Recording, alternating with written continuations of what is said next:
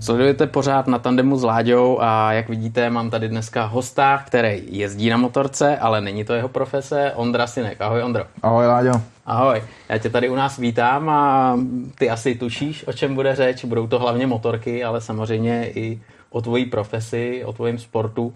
Ty jsi skifař, veslář. Hmm. Co je správně tady z toho?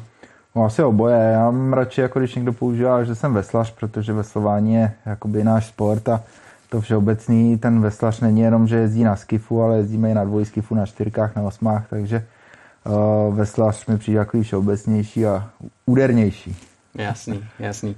Ty vlastně seš několikanásobný mistr světa a olympijský stříbra máš, takže opravdu už toho máš eh, za sebou hodně a musíš makat eh, na sobě neustále, že jo? Teďkom hmm. olympiáda, olympiáda byla zrušená, máš nějaký třeba info, jak se to vyvíjí, to neví nikdo asi teďkom. Uh, olympiáda teď byla jakoby potvrzená už ze strany Japonců, protože uh, za prvé z hlediska ekonomického už do toho opravdu nadspali hodně peněz, za druhý, uh, to jsem se dověděl takový úsměvný, že vlastně půl roku potom bude olympiáda v Pekingu zimní, ono už to tím, že se ta letní posunula o rok, tak už to bude jenom půl roku po sobě a, a že nikdo si nedokáže představit, že Číňani by olympiádu udělali Japonci ne, to by, to by se tam po, pozabíjeli, takže z toho, i z tohohle důvodu, z té prestiže, tak že ta olympiáda bude a, a doufám, že bude, těším se na to. Trénuješ o 106?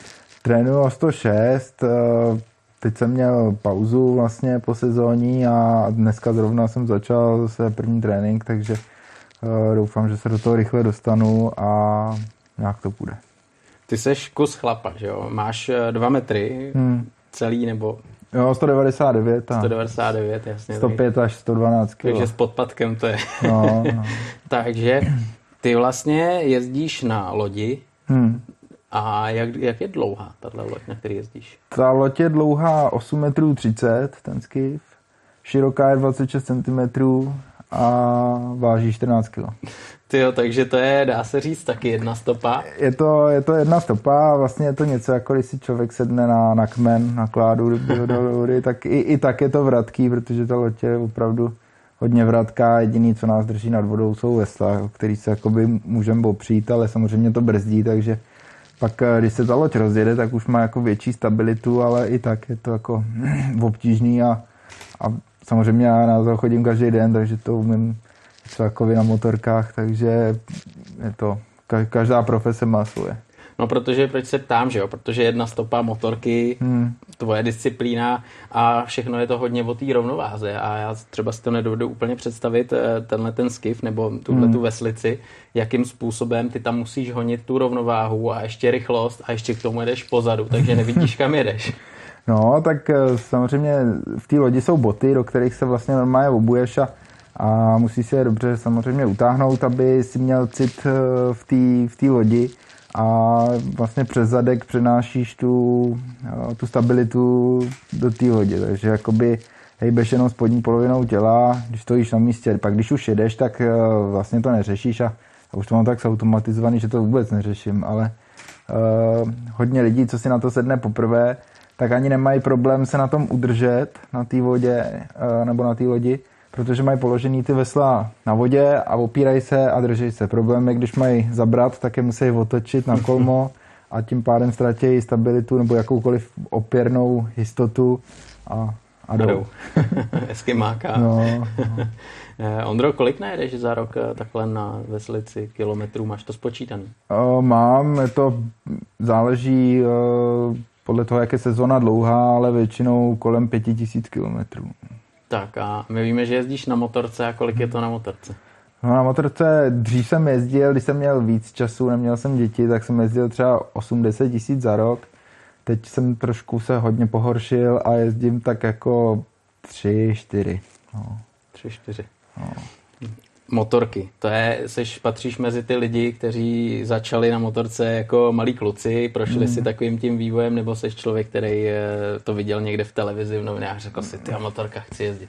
Ne, já to mám od malá. V, v, začínal jsem na tátový babetě někdy v osmi letech a mi to půjčoval, jezdil jsem u nás po poli a, a tam u dědy pak na, na, na vesnici nebo na, na konci města, jakoby Klavenkovská už čtvrť a takže jsem se nějak tak jako naučil prostě plyn, brzda a to. Potom samozřejmě brácha měl fichtla, takže jsme jezdili na fichtlovi, pak jsem měl Simpsona a nevím, v autě jsem tak jezdil už od 12 s dědou a to, takže jsem jako rychle docela do toho se dostal a pronik a, a pak hned z 15 nebo už ve 14 jsem si dělal řidičák, že jo, už natěšený a už jsem na silnici jezdil.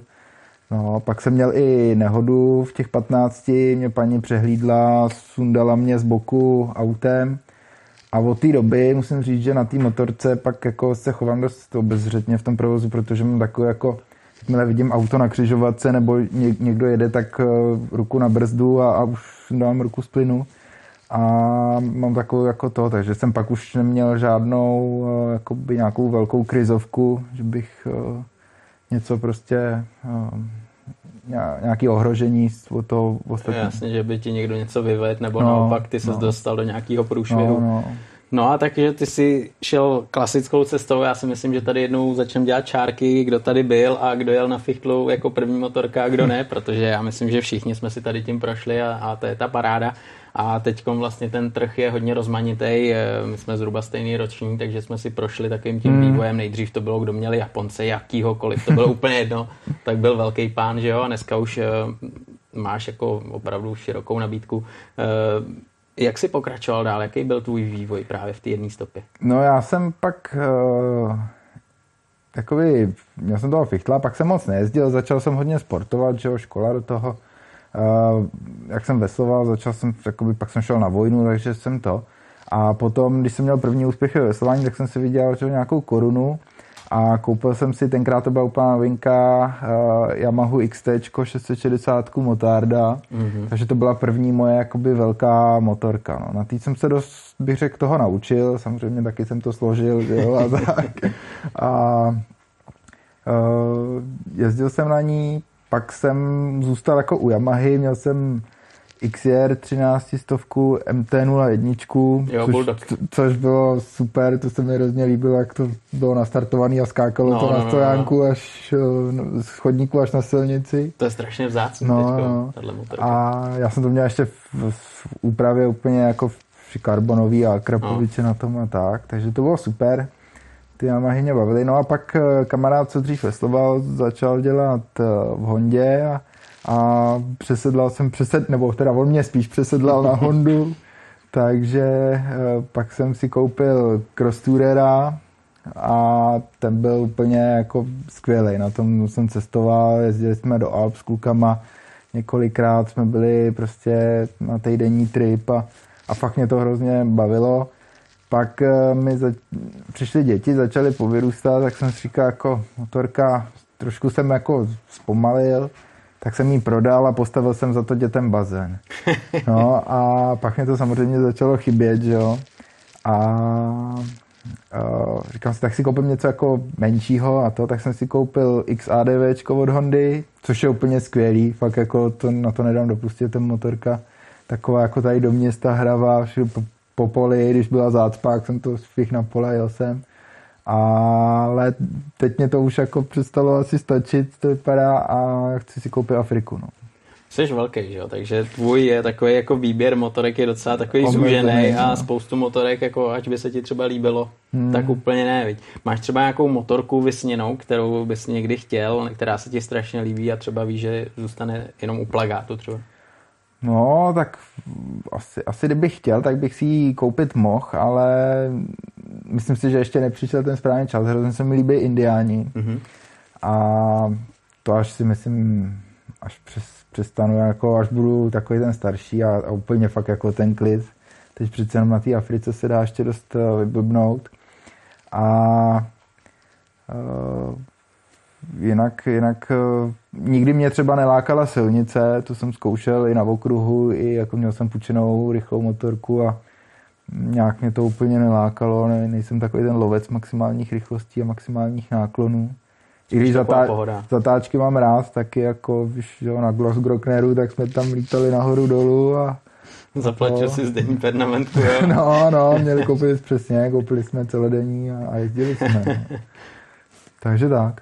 Takže jste jezdili s partou normálně jako penziony pod stán? Byli jsme, jeli jsme stán, jezdili jsme pod stán a to bylo taky, prv, jeli jsme první rok vlastně, že jo, ne, neskušený Zmoknul jsem, nateklo mi do boty, já jsem týden v mokrých botech. No.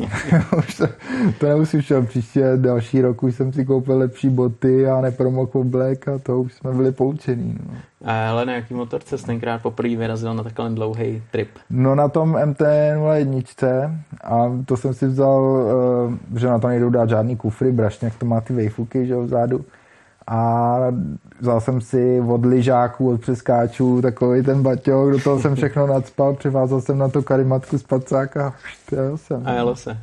No.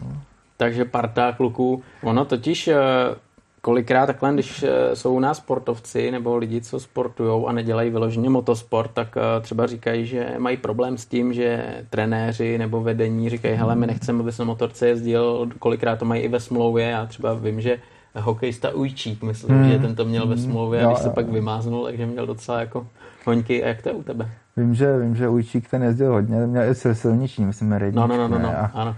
A u nás je to tak, že samozřejmě taky to trenér nerad vidí, ale ve smlouvě to nemám zakázaný a je to víceméně na mě, ale jak jsem říkal na začátku, já jakoby snažím se jezdit, abych, si, abych se vždycky vrátil domů, abych si nic neudělal, abych někomu něco neudělal a Samozřejmě to riziko nikdy nelze vyloučit, ale prostě myslím si, že tomu nejdu úplně jako naproti. No. Proto jsem i říkal, že jako mě neláká ta rychlost, ty rychlé motorky, ale spíš jako někam dojet, nějaký výlet, podívat se, na nějakou zatáčku, ale jako honice prostě to bylo možná na začátku, když jsem si tu motorku první silnou pořídil, ale pak už ne.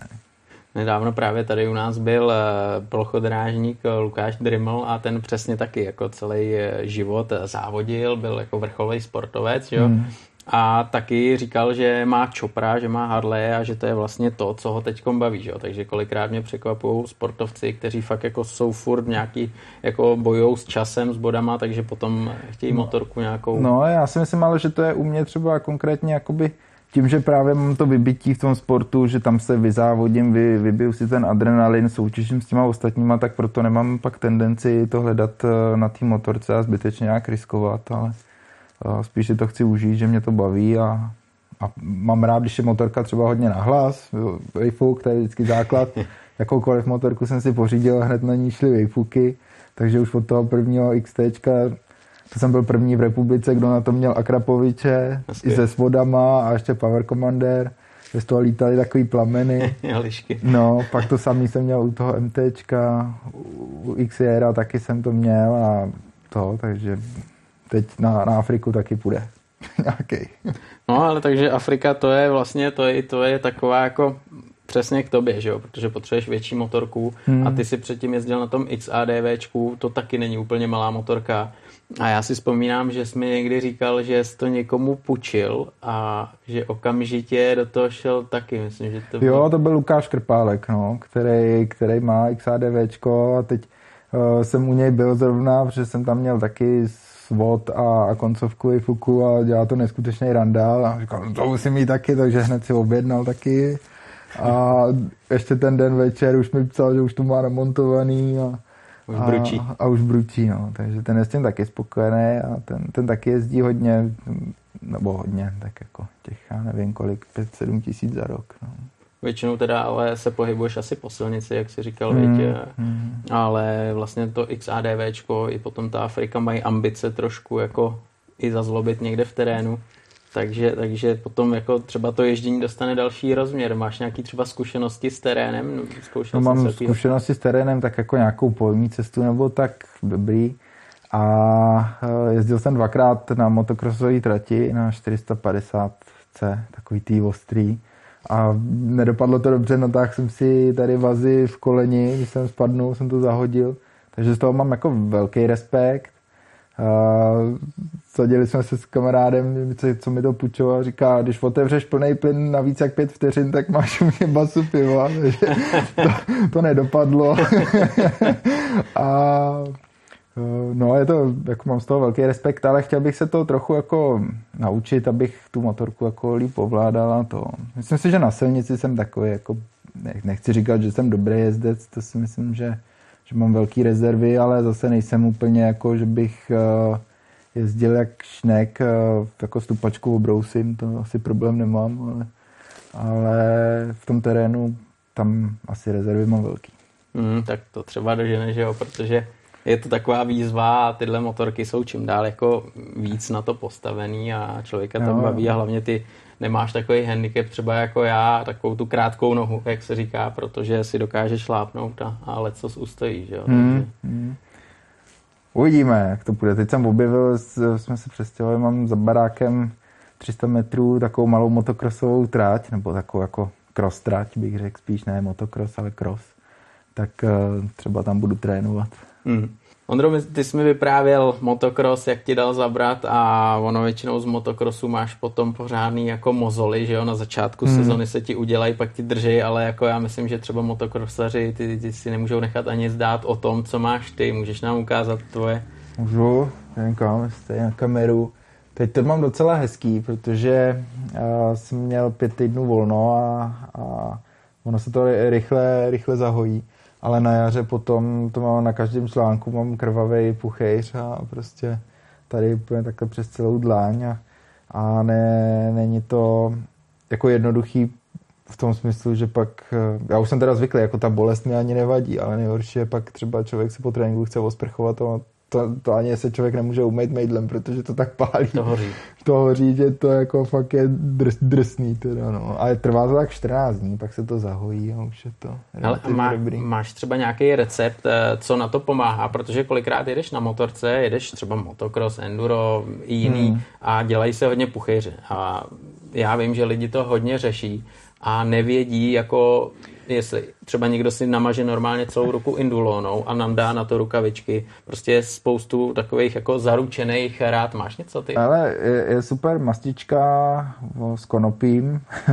je to od Alivictusu firmy a fakt to jako funguje a pomáhá. Ale já to moc nemůžu mazat, protože eh, já nemám žádný rukavice a mě, když to trochu jako namažu tím mastným, tak mi to pak klouže. Je takhle. Takže jako vím, že to funguje na ty puchejře a na ty záděrky a takový ty mozoly, ale já jsem tak jako tak na půl, no. Já to můžu namazat večer před spaním a ráno si pak musím stejně ty ruce pořádně umýt mejdlem, a, a, aby mi neklouzaly, no. Takže... No co dopingovka potom?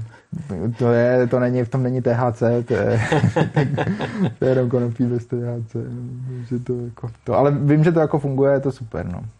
Ještě jaký téma, jo? Doping. Teď hmm. jsme to nakousli. Protože kolikrát si člověk říká, že v té lidské schránce to ta energie, ta síla kolikrát nemůže být. Eh, jak, jak dneska vlastně to funguje, když se díváš na ty závodníky, kolikrát někoho vyloučej, kolikrát někdo vrací eh, tu medaili, že jo. Jak je těžký odolat tady tomu? Ale veslování má třeba výhodu v tom, že v tom nejsou absolutně žádný peníze. My nemáme ani žádný price money za světový pohár, za umístění, nic. A nikdo to nemá zapotřebí dopovat, takže tam jako fakt je minimum těch uh, dopingových uh, skandálů nebo skandálů, případů. Většinou to je z východního bloku a na olympiádě, kdy prostě oni si jedou pro doživotní rentu, což my z toho, já budu říkat nás jako od Slovenska západního to, tak nic takového nemáme, takže to se ani nikomu jako nevyplatí na to, že na to nemá žádný jako prostředky vůbec to pořídit. I když jako spousta věcí se pořídit dá.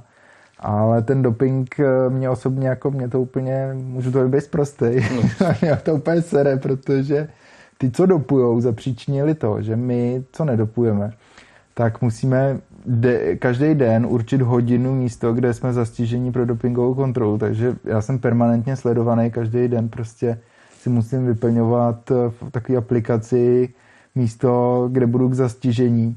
A i když jedu třeba na dovolenou, tak tam musím vyplnit, kam jedu na dovolenou a když budu třeba na pokoji 512 eh, od 3 do 4 hodin. Jo aby oni mohli přijít a zkontrolovat mě kdykoliv eh, budou chtít. Jako 365 dní v roce, jo? 365 dní v roce. To třeba když... jako během kolem závodu? Ne, ne, ne, ne. Teď, teď seš tady v motorkářích, takže jsi napsal jsem. Ne, teď to nemám tady napsaný, já to, mám to třeba napsaný, že ráno od 6 do 7 doma. Hmm. Že jo? Ale když se rozhodnu, že pojedu na víkend na chalupu, tak si to musím změnit na tu chalupu. Hmm. to, takže oni vlastně vědí, kde já se pohybuju každý den. A, a fakt je to jako takový docela ubíjející, že musíš na to myslet. No a když vlastně oni, ty máš něco nahlášeno, ne, nebyl bys tam, oni přijedou tě zkontrolovat a ne, nebudeš tam, tak máš jedno napomenutí a za tři ty napomenutí jsi automaticky braný jako pozitivně testovaný. Ty jo, máš dva roky když tam. Takže je to takový docela drsný a, a spousta sportovců s tím mají problémy, jako hlavně takový ty lajdáci, hmm. co prostě na to nemyslejí a tak. A tohle jako v tom světě toho dopingu je pro mě úplně fakt jako de- demotivující. No. A za příčině je to ty z těch, řeknu, bohatších sportů, kde prostě ty dopingové skandály jsou a, a oni to musí aplikovat plošně i na ty, na, na, na, na všechny. No. A kolikrát třeba do roka ti takhle vyhmátnou? Teď, to je různý. To je různý, záleží. Teď eh, třeba to máme jako relativně, jak byl ten koronavirus nebo je, tak eh, je to jako, teď jsem měl za letošek asi tři ty kontroly jenom, což je jako fakt málo, ale jinak třeba 20, 25 za rok. No. 25 za rok no. tě takhle naštívějí, no. to je dost teda. Stalo se mi jeden, myslím, že 2011, každý ráno, každou středu v 6 ráno borec normálně zazvonil na zvonek a, a takhle mě terorizoval dva a půl měsíce. Prostě každou, každý, já mu říkám pak už, tak zase ve středu, no ne, ne, to už nepřijedu, a zase ve středu ráno tam zazvonil. Tak to je docela... A jezdí na nás i jako mezinárodní, že uh, třeba přijede z Německa, z Itálie, různě. Udělají no. si výlet, hmm. tak, tak, tak na obědou. No, pak... aby zase za, za, hmm. zamezili tomu, že by na nás, eh, nás jezdili kontrolovat jenom hmm. český antidopingový komisaři, takže to... Teď samozřejmě musí se jednak krev, a jednak se musíš vyčůrat, kouká na tebe z půl metru, že jo, prostě, jak tam čůráš do kelímku, je to drsný, no. Mm.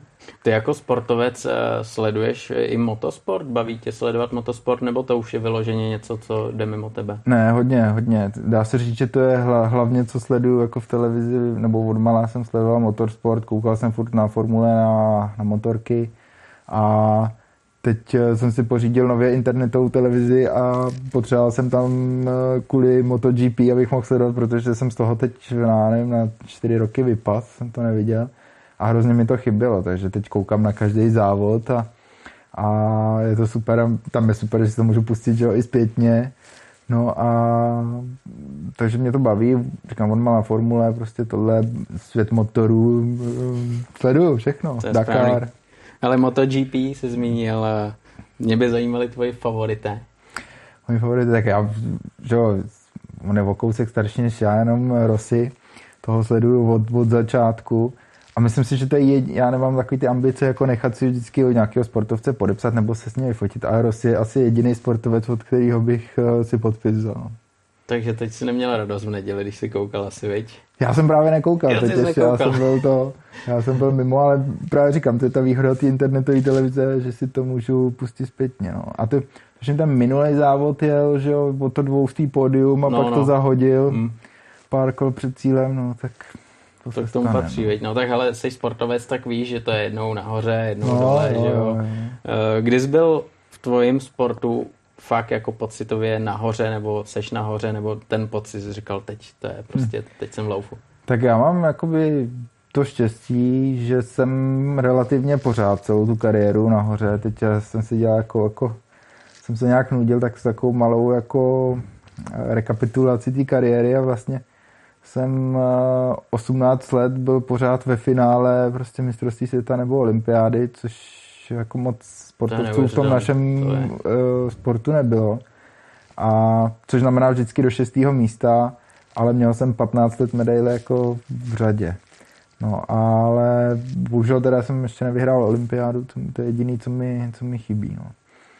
A jako když jsem se, nejlíp jsem se cítil asi mezi já 2013 až 2015, kdy to bylo opravdu jako, že jsem přišel na ten start a věděl jsem, že vyhraju a, a bylo to takový jako, fakt jako jsem si to užíval, no. Teď samozřejmě taky, ale přicházejí ty mladí kluci a ty, tam jsem nejstarší, závodím proti o 15 let mladším klukům a, a už to jako stačí mi, ale není už to úplně jako zadarmo. Ale tak ty se přesně dokážeš jako žít do té role toho Valentina Rossiho, že jo? Protože hmm. on vlastně, přesně jak říkáš, tam jsou kluci o 15-20 let mladší než je on hmm. a on s nima závodí a to je prostě já před váma musím smeknout, protože to taky vidím, když občas se svezu nějakým motokrosním závodě, tak já už jakoby věkem jsem veterán a jedu tam mladý pušky, to tam dávají, věk, hmm. člověk už to má jinak trošku. No, tak uh, se s tím mým dlouholetým rivalem a soupeřem Mahem Drysdalem z Nového Zélandu, tak jsme vždycky říkali, jako, nebo pak teď poslední ty tři roky jsme říkali, to, to už není jako prdel se prostě dostat do toho finále, už to semifinále jako bolí. Předtím, když jsme jezdili, tak to bylo jako docela pohoda a pak jsme si to rozdali až ve finále, jo. A teď už opravdu pro nás je jako těžký se do toho finále dostat, no, protože ten věk asi nejde zastavit a je to znát. No. A zase máš zkušenosti, že jo? Protože podle mě tady i v tom sportu hmm. nebo v jakýmkoliv sportě ty zkušenosti jsou strašně důležité a hlava, protože ty se musíš s tím nějak jako popasovat. Je to tak, no. Ty zkušenosti jako jsou neza, nezaplatitelné a, a málo kdo jako u, u nás, i když třeba fyzicky na to má, tak eh, ve 22 přijde a, a jako vyhraje prostě všechny závody. Jo. Mají, mají ty, ty výkony prostě jim takhle skáčou. Není to jako tak rovná křivka. Hmm. Hmm. Ono třeba si člověk řekne, tak vesluješ, tak eh, víceméně je to o tom, že zabereš a valíš jo, tu hm. dráhu, eh, jen za tebou lítají vlny, viď? Ale ono, ono to je spíš taky o tom eh, si to rozvrhnout, eh, nějak udržet eh, se na úzdě, jak se říká, hmm. a musíš jako taktizovat stejně jako třeba lidi, co jezdí na motorkách, jo, závodníci. Jo, jo, to, to veslování je, ať se to nezdá, tak samozřejmě fyzický výkon hraje velkou roli, ale je to i hlavně o psychice, protože ta ovlivňuje pak tu fyzickou stránku. A když člověk není jako v pohodě, nevěří si, nemá z toho respekt, nemá jako i z toho strach trochu z toho závodu, tak eh, nemůže uspět, když eh, to podcení to samý. A to veslování jako říká se, že to je jeden z nejnáročnějších jako fyzických, fyzicky nejnáročnějších sportů. A vlastně ten závod trvá 7 minut, po nějakých 45 vteřinách už jedem na kyslíkový dluh a tak dalších 6,5 minuty se v tom trápíme, no, takže tam pak opravdu musí člověk hodně jako za tu hranu, za ten svůj, eh, za ty svoje možnosti a, a kdo to dokáže, že se tam dostane nejvíc, tak ten, ten pak vyhraje a zlomí toho soupeře a, a když jako tři minuty se trápíš prostě, že nemáš kyslík, všechno tě bolí, eh, nemůžeš ohybat ruce, nohy a ten druhý tě začne ujíždět, tak prostě pak nastupuje ta psychika a buď se sebereš a, a jdeš s ním a, a ještě přes něj a po něm a, a nebo tam prostě zastavíš a končíš. No. To o tom to je. Ale a ty třeba, když e, máš takhle závody, tak za ten den máš kolik rozjížděk těch základních a potom vlastně semifinále, my, finále? My máme, když máme závody, tak máme každý den jako jeden závod. Někdy jsou dva, když e, je třeba závod světového poháru, tak ten je ve třech dnech a jsou to čtyři závody, takže v pátek závodíme dvakrát a pak, pak každý den, ale ten jakoby celý tenhle ten závodní víkend, tak my se z toho dáváme tak 14 dní dohromady, protože opravdu je to jako, každý ten závod je naplno a to vypětí je velký a je, je, to, je to těžký no, pak. Ty působíš jako úplný kliděs, ale přece jen, když potom jdeš eh, na start závodu, kde už jde o zlato, třeba o světový zlato, nebo hmm. o ten olympijský titul, nebo o olympijský zlato, tak uh, tam už je to taky, že jo, nával emocí a teď musíš uh, se s tím nějak poprat. Uh, máš třeba nějaký své rituály nebo něco nějakým způsobem, jak se připravuješ? Rituály úplně jako nemám, ani se nějak nepřipravuju, prostě vždycky si to přehodím do té hlavy, že vlastně jakoby tam je nejhorší jako to očekávání, že jo? někdo něco očekává, pak i ty sám samotný očekáváš o to, třeba chceš vyhrát a, a ono to pak není podle těch představ, takže já si vždycky jako říkám, jsem v klidu, mám z toho respekt, uh, vím, že to nebude jednoduchý a pak si říkám, to v tréninku to jezdíš každý den prostě, i, i jako když se ti nechce, nebo prší, nebo prostě svítí a vedro a to, udělej to stejně jako v tom tréninku a jdu a pošlu to tam jako v tom tréninku a buď to prostě jede, nebo, nebo to nejede. No. Naštěstí to většinou jede, tak, tak je to dobrý. No právě jak jsi zmínil to očekávání, že jo, prostě když jsi v hmm. nějaký pozici, jako je Ondra Synek, že jo, tak eh, všichni očekávají, že přivezeš eh, Jo, to je pro, to prostě je ten úděl, no, oni si všichni zvykli, že jo, že to automaticky tady 15 let vozím medaile a, a pak jednou nepřivezu a je to špatně, no, tak eh, já nevím, jako... Ale to je, to, to je sport, že jo, to jo, prostě jo. není jasně daný nikdy dopředu a o tom to je a to je to hezký, jo. Mně se líbilo, že tenkrát to si měl docela jakou srandu a dal si nějakou sásku, že když nevyhraješ, že půjdeš šroubovat do jo, fabriky, to, ani nevím, jak to dopadlo tenkrát to, teda. To jsem šel, šel, šel jsem si servisovat vlastní auto a Měnil jsem volej a takový kontrolu, tu, tu roční kontrolu jsem si dělal a to bylo docela dobrý. No. Jo, tak já myslel, no. že půjdeš v pásu a budeš. Ne, ne, ne. Jednou jsem prodával i uh, oblečení a pak to, pak, pak jsem si servisoval auto.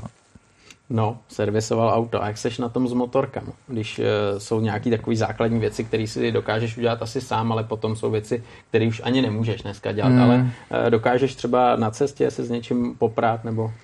No to já doufám, že jo. Mám, já mám, mám i toho fichtla, takže bylo docela vtipný.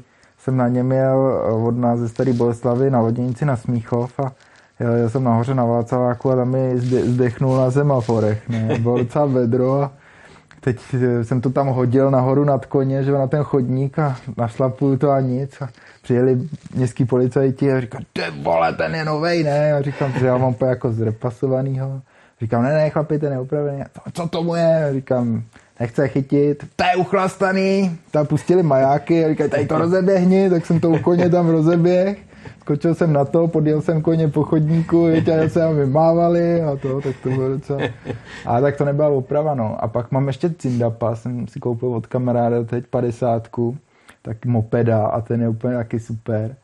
A tak jako prostě, když rozebrat karburátor, vyčistit a tyhle ty, jako ty jednoduché věci, tak na tom fichtlu nic není.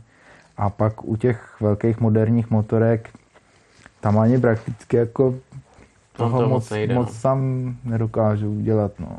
Řetěz, že jo, vyčistit, namazat, utáhnout, nafoukat gumy a tam pak asi toho moc tam to neřeší. už neudělá. Mám vapku, takže meju, meju to, aby to nebylo úplně jako zasyflený a, a snažím se jako o ty věci pečovat, protože nemám rád, když to je prostě zničený nebo to. No.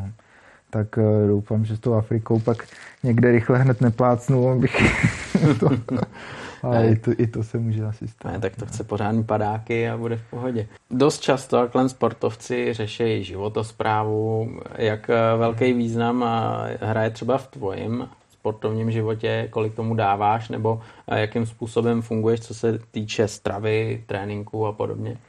No, tak jako to veslání, jak jsem říkal, je hrozně fyzicky náročný, což znamená velký energetický výdej. Takže já můžu prostě sníst cokoliv. Ne, neřeším to jako fotbalisti, že si nemůžou dát párek nebo uh, svíčkovou. Já prostě jim ještě jako ohromný kvanta, spíš žeru teda. A uh, jako sam, samozřejmě snažím se jíst jako hodně ovoce, zeleniny, uh, kvalitní potraviny, že prostě nekupuju si ty nejlevnější těstoviny nebo takové věci, ale opravdu dobrý maso třeba a tak. A jinak já, já razím jako ten, ten trend, nebo že hlava si řekne, co chce a pokud je hlava spokojená a pak tělo taky s tím, tak uh, můžeš jíst prostě to, to co chceš. Jako, uh, třeba je zdravější asi uh, maso si upravit na páře, ale prostě když mám zrovna chuť na smažený, tak si tam dám smažený a, a neřeším to. Mě vždycky právě baví, když eh, čtu je olympiáda nebo mistrovství světa, ať je to hokej nebo atletika, to je jedno, tak ty sportovci říkají, hele, teď jsme třeba v Japonsku a vaří nám tu takhle na takhle, teď jsme hmm. třeba v Americe takhle na takhle. Jak třeba ty se tady s tímhle popasuješ? Jsi s tím v pohodě? Sníš toho teda asi hodně, hmm. asi koukají. Popasuju se, no, jak prostě co je, to jim, no, Snaž, snažím se, jako samozřejmě někdy je to tragický, jsme byli na mistrovství světa v Koreji a tam se prostě to ani nešlo jako k snídaní, byl toustový chleba a marmeláda, to, to, jako, to bylo strašné, no. takže jsme museli do, do krámu kupovat si prostě vlastní, vlastní potraviny, ale někde vaří zase jako super, úplně až, až jako nadpoměry, já nejsem jako moc náročný na tohle. A je to záleží, no, prostě. No, já ještě tady odbočím, že jo, ty jsi sportovec, takže jako všechny sporty tě baví tak nějak a, a tady můžu profláknout, že spolu chodíme na hokej. Hmm. A líbí se mi, že ty prostě do toho jdeš všude naplno a že to nemáš takový to, hele tyjo, aby se mi něco nestalo tamhle a tamhle a nemazlí se s tím. Měl si třeba někdy nějaký průšvih, že vyloženě takhle se něco, jak se říká, podělalo a pak, pak si říkal, ty jo. No, no, to jsem měl právě z toho hokeje, protože uh, to byl poslední zápas sezony a nějak jsem, šel jsem na hetrik, což mě není moc obvyklý, ale tak jako jednou za sezonu se to vždycky povede nějak. A uh, zakopnu, vystřelil jsem na branku a chtěl jsem jí obět a nějak jsem tam zakopnul v rejhu a spadl jsem a naboural jsem jako kolenama a hlavou do mantinelu. A celá to byla rána, protože helma praskla a kolena, měl jsem v obě jakoby chrupavky na, na štípnutý. Tak to bylo takový jako blbý, jsem, tyjo, kolik to bylo, asi 6 týdnů jsem jako nemohl pořádně chodit. Tak to bylo blbý, no, to jsem dostal od trenéra hodně vynadáno a, a sám sobě, sám sobě jsem si taky vynadal hodně. Ale tak prostě zase, že jo, kdybych na ten hokej nechodil, tak eh, třeba nejsem tak úspěšný a, a jako potřebuje ten člověk mít i jako jiný aktivity, než jenom furt to veslování, to taky nejde vydržet. No. Ty seš voják, že jo, taky, jakou máš hmm. hodnost? Kapitán. Kapitán. Uh, takže, takže vlastně seš asi pod Duklou. Jakým způsobem tady dneska funguje Dukla? Protože že jo, ta vždycky podporovala sponzorce, uh, sportovce, uh, dávala jim nějaké podmínky, hmm. jak to funguje dneska? No, funguje to furt stejně. Furt stejně. Furt, furt stejně a furt dobře. Myslím si, že Dukla je jako super. Uh, jednak má svoje sporty, jakoby celý sporty a pak má různé, kde právě třeba, nevím, Filip Salač, myslím, tam je no, no. a různý motokrosoví závodníci tam byli a, a vím, aerobik a takový pár sportovců prostě z těch jiných menších sportů, což si myslím, že je dobře, protože samozřejmě člověk se nějak živit musí a, a tady tomu zajišťuje to, že má nějaký stálý příjem a, a může se soustředit na tu svoji, na ten svůj sport nebo na tu svoji disciplínu. A jinak jako bez Dukly by to bylo hodně těžké. Asi by třeba nějak šlo, sponzorský peníze a tak dál, ale máme super zázemí, máme novou loděnici opravenou, krásnou, takže od regenerace, posilovna, všechny tyhle ty věci je to dobrý. Vnímáš třeba, že ty jsi hodně úspěšný, takže vždycky, když je nějaký sportovce, sportovec úspěšný, tak eh, potom ten sport eh, jde hodně nahoru a třeba děti začínají hmm. sportovat. Hmm. Vnímáš třeba to kolem sebe, že tohle se děje?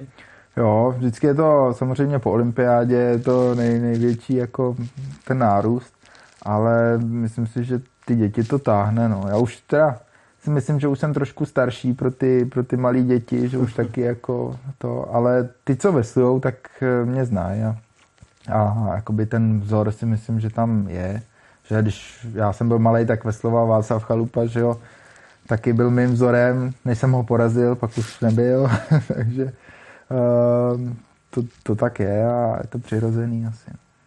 Jak to funguje, když eh, jako někdo přijde do lodinice, chce začít, eh, tak rovnou jde na loď, nebo pro ty děti jsou nějaký začátky takový jako spíš hrou?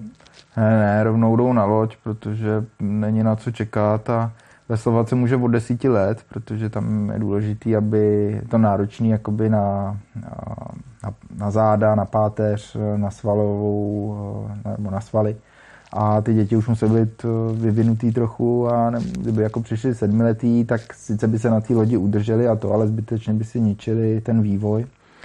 A přijdou, posadíme na loď, převrátějí se, posadíme je tam znova a pak už jedou. Takže my se ty děcka se to rychle naučí, nebo si to napřed zkušejí třeba ve čtyřce a pak už, pak už jedou. No. Ale mají šanci třeba uh, děti nebo i sportovci třeba mojeho, eh, mojí velikosti, podle mě moc ne, že jo, tam asi je důležitý, že musíš být velký, ta páka je větší.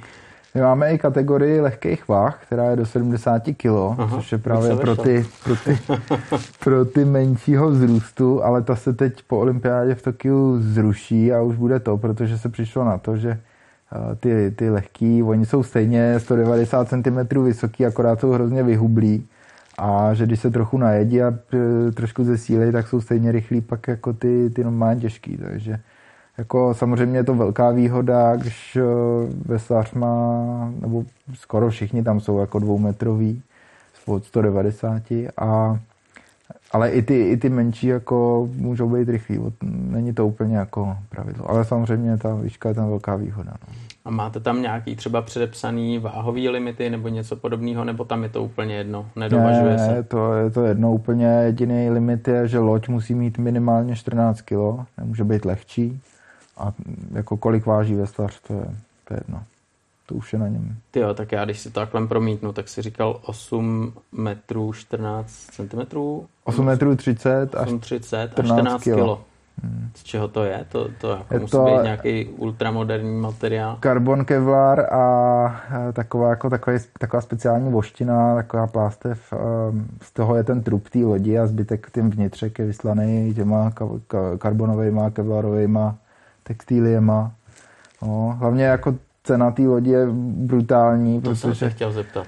stojí, že jo, ten skip stojí jako Afrika třeba. To je hezky. Takže eh, tam to nějakých, kolik to vychází, 390 eh, tisíc, jenom ten skip, plus k tomu dalších 25 eh, tisíc jsou sledny. Uh-huh. No a já mám ty lodě dvě a každý rok je měním. Takže to, to, to je... Ale já si teda jako mý pozici, já, já si je nekupuju, že jo, já jdu od toho výrobce já jsem něco jako Rossi v továrním týmu, který prostě ty motorky taky dostává a jezdí. Že se podílíš Ale, na nějakém vývoji? Uh, taky, taky jsem, to je německý výrobce, ty největší jsou Němci a Italové výrobci, pak jsou samozřejmě i další v Americe, v Kanadě, v Austrálii, ale už nejsou tak dobrý. V Číně, Číňani jsem si myslel, že budou mít velký jako progres v tom a moc, moc ne, moc to nějak nepovedlo. A, a když je něco potřeba jako doladit, právě aby to tomu veslařovi vyhovovalo a sedělo, tak eh, samozřejmě se to řekne a trošku se to poupraví a pak z toho vyjde třeba i nějaká inovace. No ten vývoj že jo, materiálu je obrovský, to je, hmm. ať jsou to motorky, ať je to tvůj obor, nebo i když si vezmu ten hokej, hmm. tak eh, hrajeme hokejkama z kompozitu, že jo, a ještě nedávno jsme všichni měli dřevěný hokejky. Jezdil si třeba na nějaký lodi, která, já nevím, z čeho byly dřív ty? No byly dřevěný, byly dřevěný to, to se jako malý jsem začínal Aha. samozřejmě na dřevěný lodi s dřevěnýma lesama. Tak ta neměla 14 kg. Ta neměla, ta měla přes 20 a hlavně to byla žvejkačka, to bylo měkký, že jo, tam je důležité, aby ta loď byla tvrdá, aby ten přenos té síly nešel do té lodi, ale do té rychlosti. A Uh, pak, pak přišly ty uhlíkové vlákna, nebo oni už byli, když já jsem začínal v tom roce 90, 95, ale to měli ty nejlepší veslaři, že jo, ne my děti. No a potom, jak jsem postupoval dál tou kariérou, tak jsem se dostal na, ty, na tyhle ty karbonové lodě a to. A teď si myslím, že jako posledních deset let už se u nás moc toho nezměnilo, že opravdu tím, jak eh, ten karbonový materiál dosáhl jakoby skoro toho vrcholu, tak eh, využitelnosti, tak eh, už se to jako teď žádný velký jako změny se nedějou. No. Ani ty tvary té lodi, to si myslím, že všechno už je jako nějak tak vyskoumaný, že, že už to je prostě teď tak daný. Když se vrátíme zase k motorkám, je něco, co tě za poslední dobu hodně jako nadchlo takhle na tom světě, jedné stopy? No tak teď ta Afrika. na to, já jsem totiž na to koukal, že když už byla ta první, tak jsem jako furt tak pokukoval, hrozně se mi to líbilo. Ale tak trochu jako jsem se na to bál sednout, protože jsem věděl, že když si na to sednu, tak si to pak budu muset koupit. Takže, takže jsem hrozně dlouho odolával a, a my příští rok s kamarádama právě se chystáme, že pojedeme nějakou Ukrajinu, Rumunsko a takhle, tak uh, jsem si říkal, tak asi je na čase přesedlat a, a jak jsem si na to sedl, tak opravdu jsem věděl, že, že to je super a hrozně pěkně se mi na tom jede. A kámoši, ty mají podobné motorky? Kámoši mají GSO uh, od KTM Adventure a, a tak, takže tak budeme nějaká taková parta. No. Ale a třeba z tvého oboru kluci eh, mají rádi motorky, nebo máš třeba s kým se jako o motorkách bavit, nebo vyloženě to jde úplně mimo tvojí profesi? A... Ne, ne, tam právě, že u nás jako třeba na Loděnici jezdí dost lidí na motorkách, takže jako se bavíme. I mám spoustu kamarádů, co jezdí na motorkách, takže jsem jako v té partě od té jedné stopy jsem docela. No super, no tak uh, já ti moc krát děkuju za povídání, budu ti držet palce, aby, aby ti to všechno klaplo, aby ti to Díky. vyšlo, nejen v jedné stopě na vodě, ale i na silnici a aby ti nová motorka dělala radost a třeba to klapne a příští rok se s tím Rosím ještě v Brně potkáš. Tak jo, super, Ondro, děkuju. Hele, já díky, měj se hezky a se ti daří. Díky.